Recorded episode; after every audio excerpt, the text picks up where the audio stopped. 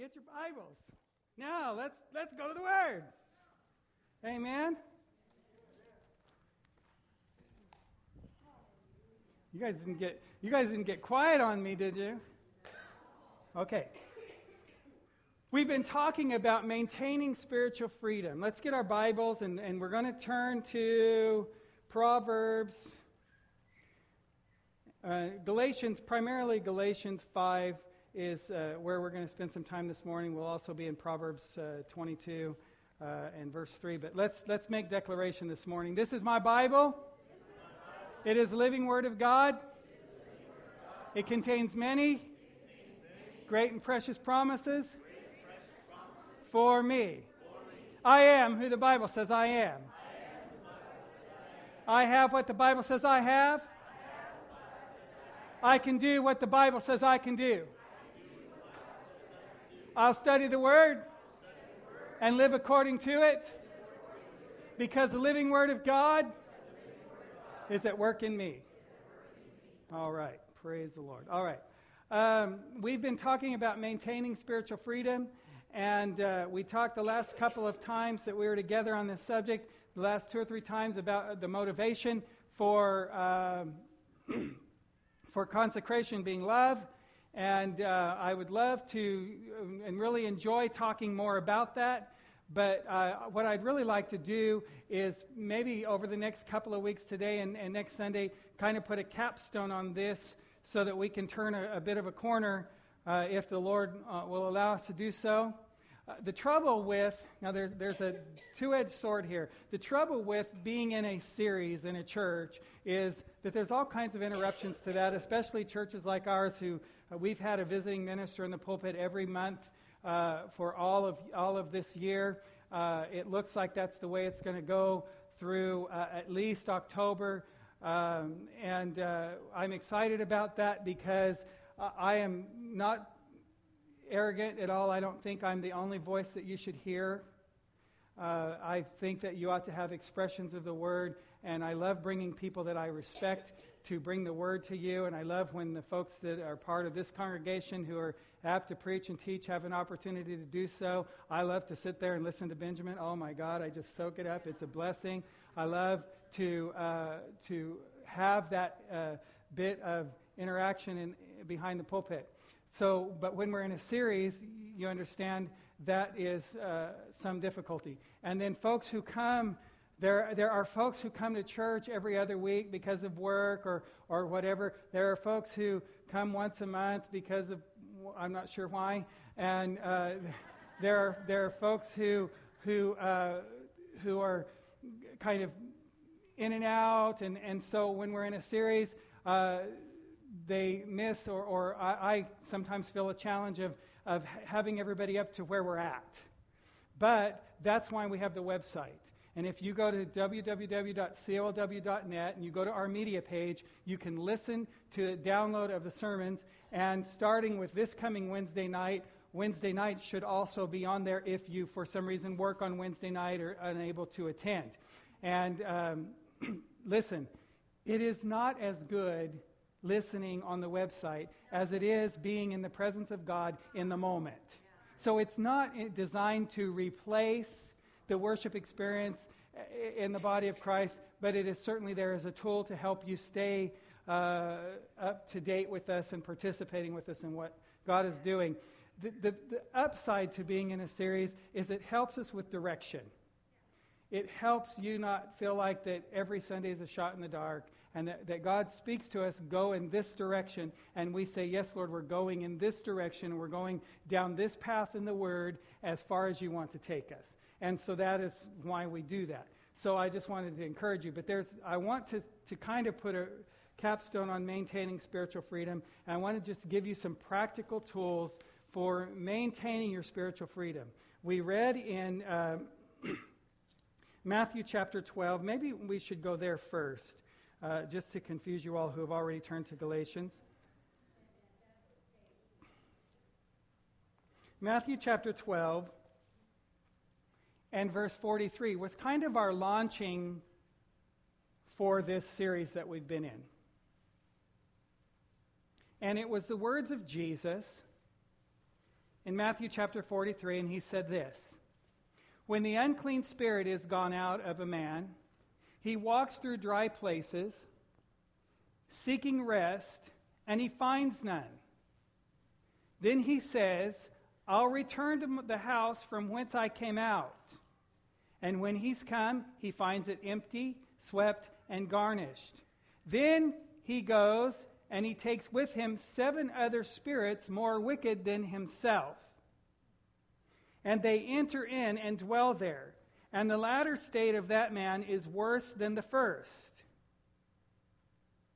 So that, that was kind of our launching pad. We, we worked through Matthew chapter 12, and we've, we're focusing on when you come to Jesus and when you get your life free of the enemy, then there is uh, in the process of, of uh, coming to Jesus and being full of the Spirit and being sanctified and, uh, and walking through that process of sanctification and, and all of those issues of being set apart unto God. The enemy comes continually and he seeks an opportunity to get himself back in your life.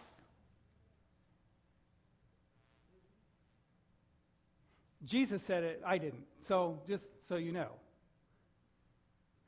There, there is great discussions about how much influence uh, the enemy can have on a believer. There's all kinds of opinions about it. Can we set aside all of those opinions for a moment and agree together that if Jesus said this, then that someone who believes can allow the enemy to get through the hedge? Clearly. The hedge of protection that is put around you you have the opportunity to keep that hedge of protection there, and clearly there's times when the enemy comes and seeks to gain access to your life again. So that's what we've been talking about is maintaining spiritual freedom so that the enemy does not have access to you. He, he doesn't get your salvation. He, he, he, does, he doesn't, unless you just rebel against God and, and decide to walk away uh, and, and be in a, the situation of a prodigal. He, it's not that he gets your salvation. He just, if he can't, if, if he can't uh, send you, uh, bring you to hell with him, he just wants to mess up your life and make it as miserable as he can make it because the, the, the word says the thief comes to kill and steal and destroy. So he just wants to come and mess with your mind and frustrate your life. And he wants to look at the good, he'll, he'll observe your life. He wants to look at the good things that God is trying to do, and he wants to see where he can mess up with you. How many of you have friends like that? I hope not. If you have friends like that, you need new friends. Proverbs 22 and 3 says this. I'm, I'm going to challenge you this morning. My first challenge to you is identify and acknowledge trouble spots in your life. Let me, let me define that for you. First of all, Proverbs 22 and 3 and Proverbs 27 and 12 say almost word for word the same thing. In some translations, it's exact. A prudent man foresees the evil. A prudent man looks ahead and identifies trouble that is coming. Are you with me? A prudent man foresees evil and hides himself. And the simple pass on and are punished. In other words, a prudent man sees trouble coming and he does something to get out of the way of trouble. And a person who is not prudent hasn't a clue what's going on around him and trouble just runs him down. Prudence requires that we make an assessment of the attack of the enemy and of his plans, not focus on. Your focus is you are to fix your eyes on Jesus. But you are to be wise and see where the enemy ha- may have access to your life. And you should, by the Spirit of God and in prayer and, and just in simple wisdom, make those assessments.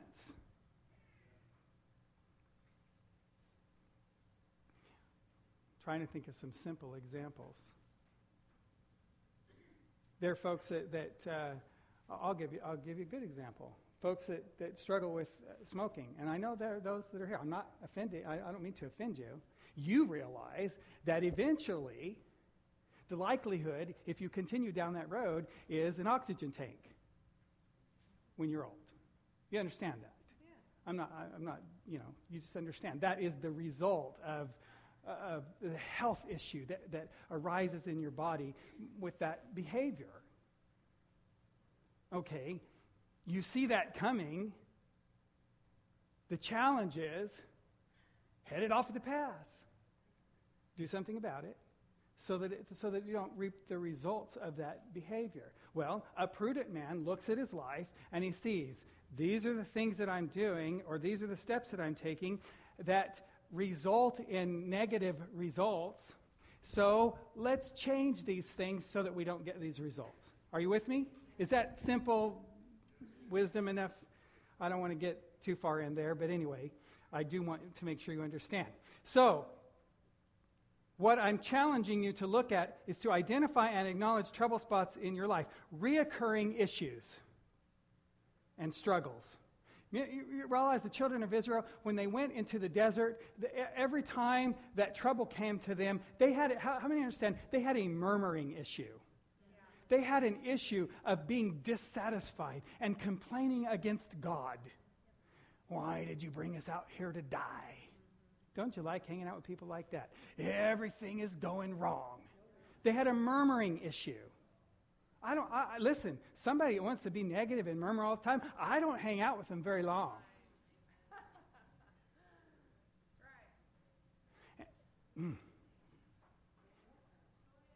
So, reoccurring issues and struggles in your life. They had a reoccurring issue of murmuring to the point that God got so frustrated with them, he told Moses, I'm going to kill them.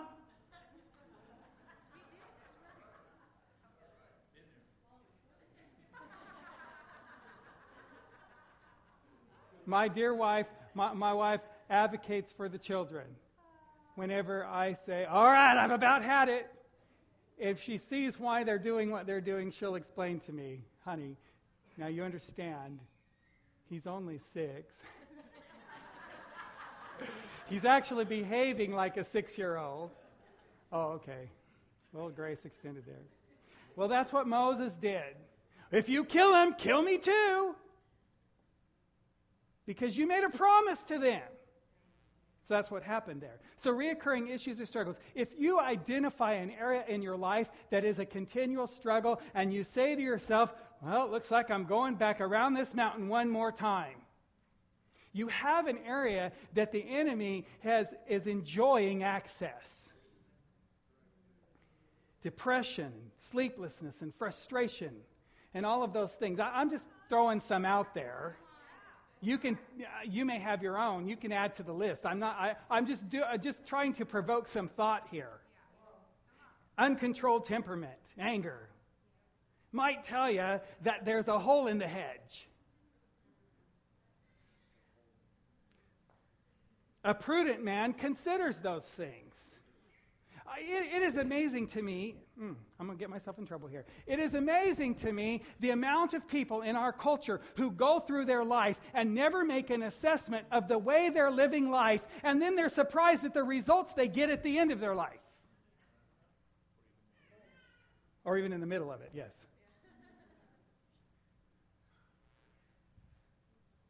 So, a prudent man, Proverbs 22 says, a prudent man looks ahead and sees the thing that I am doing is going to produce, produce a result that I do not want.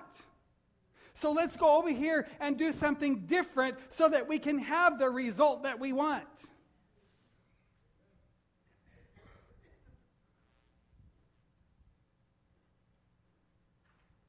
Somebody say amen. I'm, I'm preaching better than you're amening. So I want to challenge you to identify and acknowledge before the Lord those trouble spots. Confession is good for the soul. And if you go before the Lord and you acknowledge it, He'll begin to help you to uh, deal with it and to make the appropriate changes so that you can get a different result.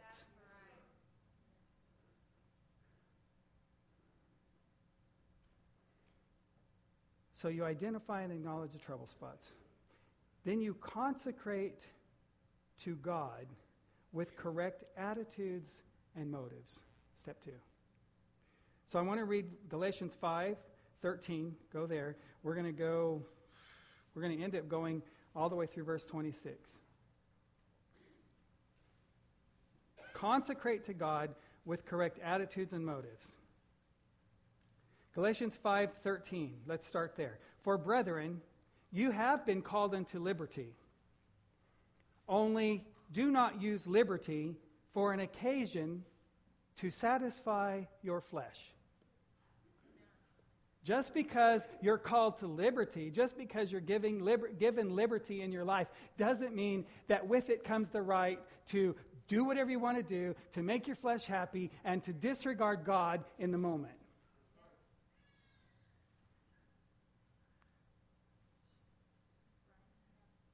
There are so many believers in the earth today who live to satisfy their flesh. They are flesh rolled.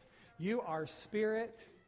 I don't, I don't want to go back over old territory here, but it's appropriate to say this. You are a spirit. We were just explaining to Josiah the other day, yesterday, how that when he dies, that he will lay, will lay that body down, and that in heaven he'll get a new body.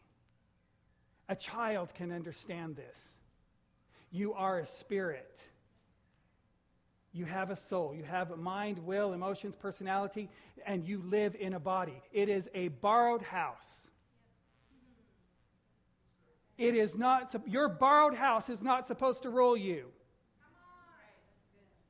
You're supposed to rule your house. Ooh, that'll preach. So, you've been called unto liberty, but don't use that liberty for an occasion to satisfy your body, your flesh. You want to study that out, and you go and you study the lust of the flesh, lust of the eye, and the pride of life. There is no uh, resistance to the presence of God that does not fall under one of those three categories. Every rebellion against God falls under one of those three categories. So, Verse 14 says, For all the law is fulfilled in one word, even this Thou shalt love thy neighbor as thyself. But if you bite and devour one another, take heed that you uh, are not consumed of one another. So then he starts talking about relationships. Because he's dealing with correct attitudes and motives.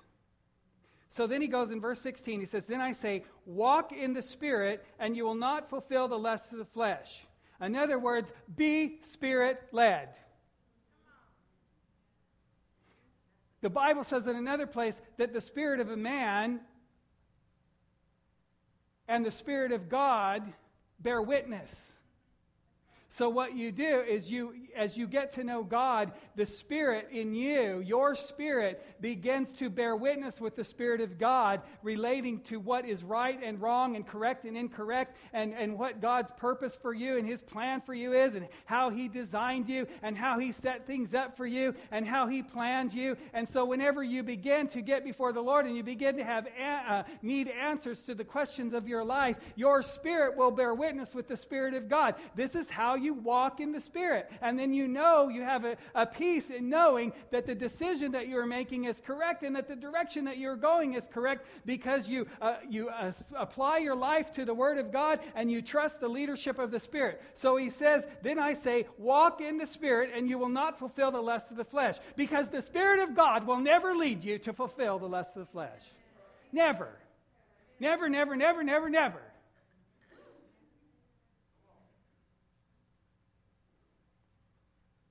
So, this I say walk in the Spirit, and you'll not fulfill the lust of the flesh.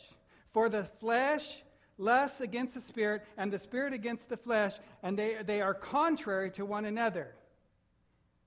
So that you cannot do the things that you desire to do. If you're, if you're led by your flesh, the scripture just tells you, then you end up always being in a situation where you're doing the things you don't desire to do. The Apostle Paul described it if you'll read Romans chapter 6, 7, and 8. There you'll get a great picture of it. He goes, Oh, when I want to do the right thing, I do the wrong thing. And when I want to do the when I want to do the good thing, I end up not doing the thing I want to do. That's what he was describing right there.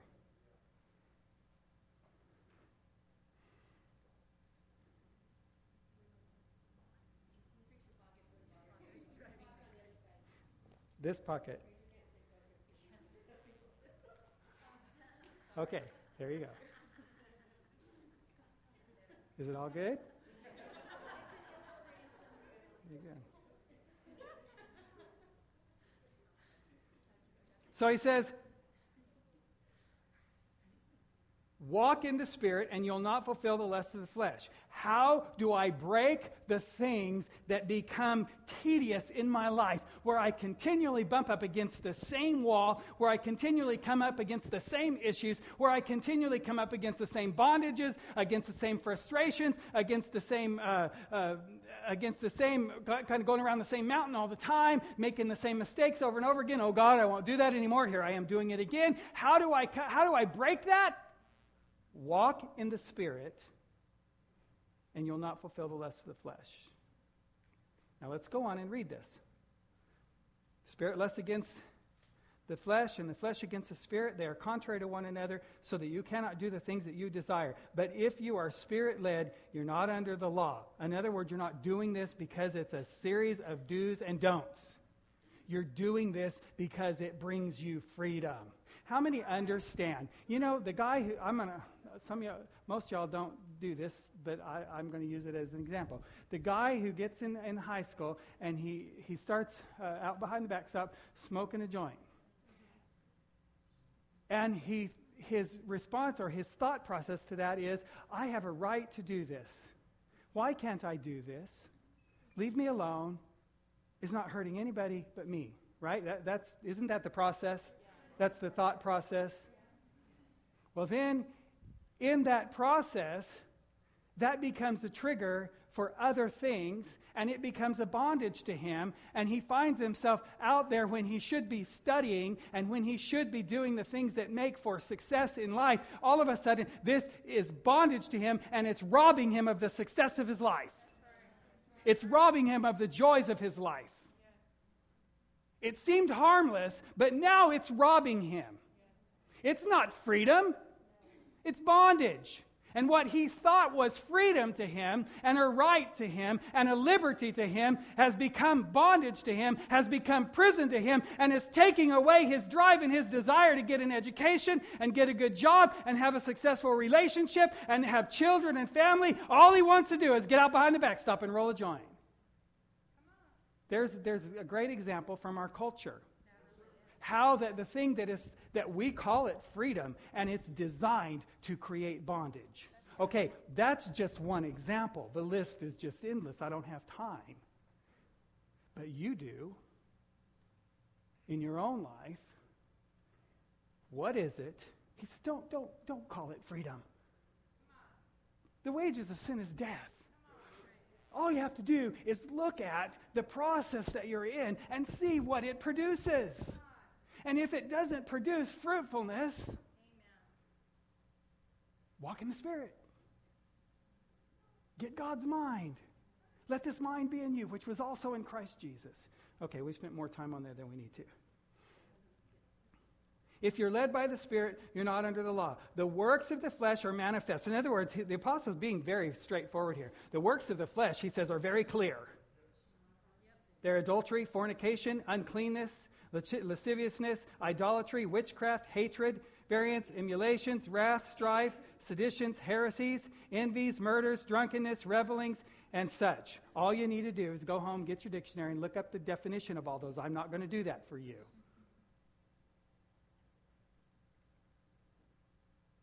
Because I, I don't like making lists anyway, but there it is in the New Testament a list. Okay. Of which I tell you uh, of which I tell you as before, uh, as I, as, of which I tell you, as I've told you in times past, they which do these things shall not inherit the kingdom.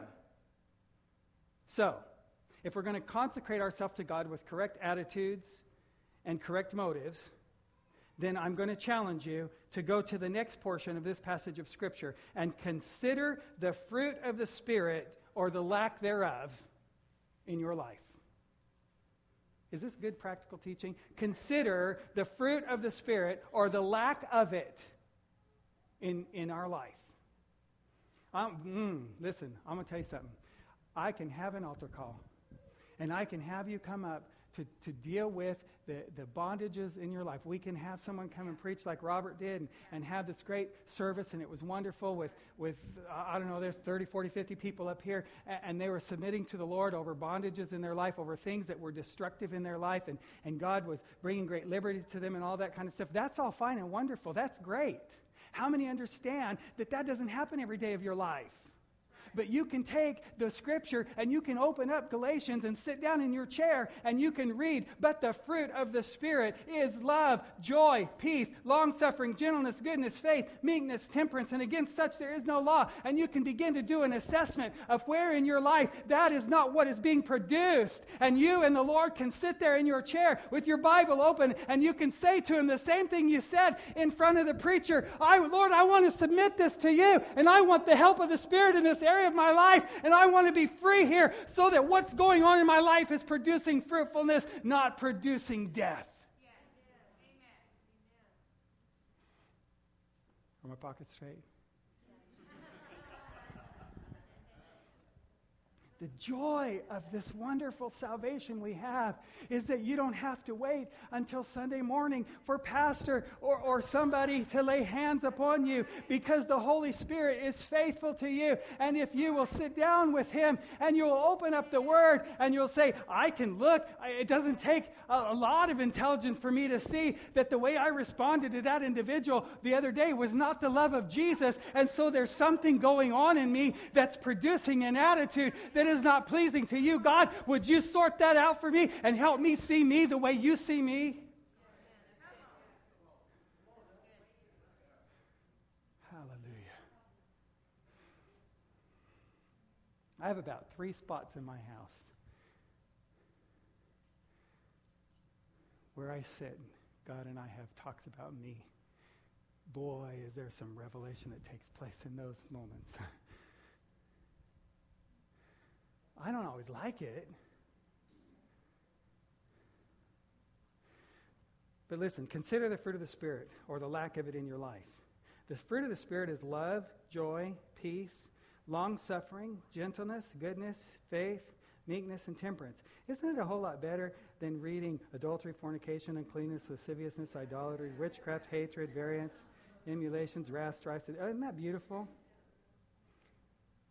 And he's saying there's no law against these things. These, do you realize these things will never produce death? The fruit of the Spirit will never produce destruction in your life. Never. Never will the fruit of the Spirit produce destruction. Love never fails. You fail love, love never fails.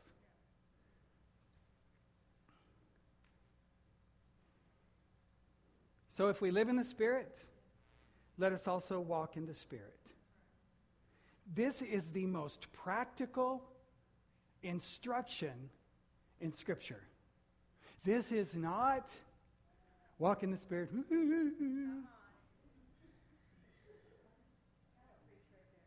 This is walk in the Spirit. Listen to him when he says, the minute, how many understand, the minute you walk away from an angry, inflamed situation and you get in a quiet place, the minute you walk away, the Holy Spirit that is in you is so faithful to say, hey, can we talk about this? The minute you feel that little check within you, and, and you know what most of us do go, no, we can't. And on we go.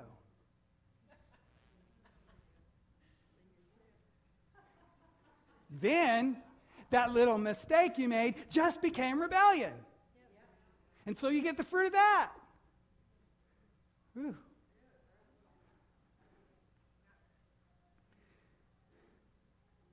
1 Corinthians 13 13, when it's talking about all the spiritual gifts that we're supposed to enjoy as, as a body of Christ and, and is supposed to uh, uh, be fruitful and bring edification to the body, right in the middle of that, he says, Now abides faith, hope, and love, but the greatest of these is love.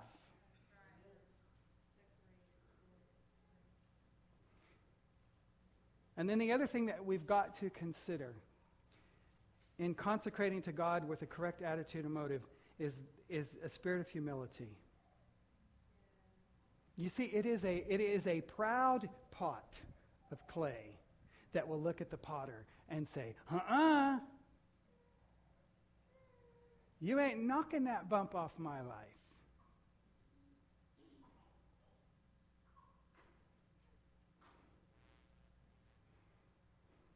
Oh.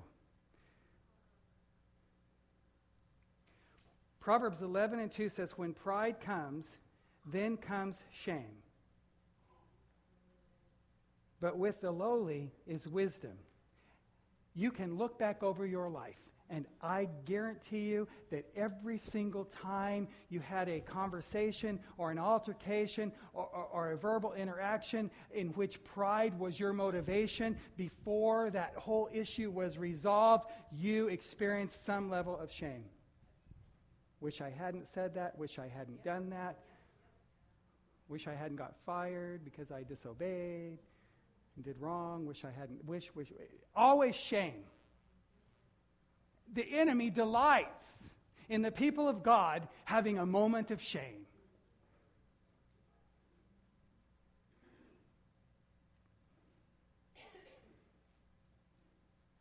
It doesn't upset God. It doesn't upset God for us to experience that because he knows, like a good parent, that it's going to direct us back to the foundation. But the enemy delights in it. When Jimmy Swaggart stood before this nation with tears running down his face and apologized for his sin, the enemy delighted in the shame of that moment. God is delighted for the opportunity for someone to come to a place of repentance and get themselves redirected into right heart and right attitude. But the enemy gets all the mileage he can out of the shame that he can create in your life. Proverbs 16, 18 says, Pride goes before destruction, and a haughty spirit before a fall. Matthew 23 and 12 says, Whosoever shall exalt himself will be abased, and he that uh, will humble himself will be exalted. James 4 6 says, He gives more grace. Therefore, he says, God resists the proud, but gives grace to the humble. And then he says in verse 10, Humble yourself in the sight of the Lord, and he will lift you up. I want to challenge you this morning. This is where we'll, this is where we'll close our discussion for the day. I want to challenge you to consider the fruit of the Spirit or the lack of it in your life. I want you to go to the Lord and I want you to consecrate yourself to God uh, with correct attitudes and motives. Uh, you may need to read Galatians chapter 5, uh, verse 13 through uh, 26 in your private time and consider the fruit of the Spirit or the lack thereof in your life. And then look at the places that we that we need to humble ourselves before the Lord and say to the Lord, Lord, help me in this area. Help me in this place. Help me in, in this, in this uh, situation in my life that I, am, that I am walking out that I know is going to produce less than that which you would desire for me. That's humbling yourself before the Lord. It's giving you the opportunity to say to him, Lord, you see better than I do. How many know he sees better than you do? How many know when he looks at your life, he sees better than you do? You're standing looking down the road of your life, and God is standing with a view. And he sees the end from the beginning, the Bible says. And so we humble ourselves before Him. We say, Lord, would you begin to direct me and would you begin to speak to me and teach me to walk in a way that is spirit led so that, so that the Spirit of God, so that the Spirit of God will lead me into a consecration with you so that I can maintain spiritual freedom so that I can put myself in a position where the enemy cannot have access to me in, in areas of my thinking where I, have, where I have allowed him access before, where my mind can be renewed so that he can't get back in and wreak havoc on me in the places that he has wreaked havoc on me in the past. Stand together.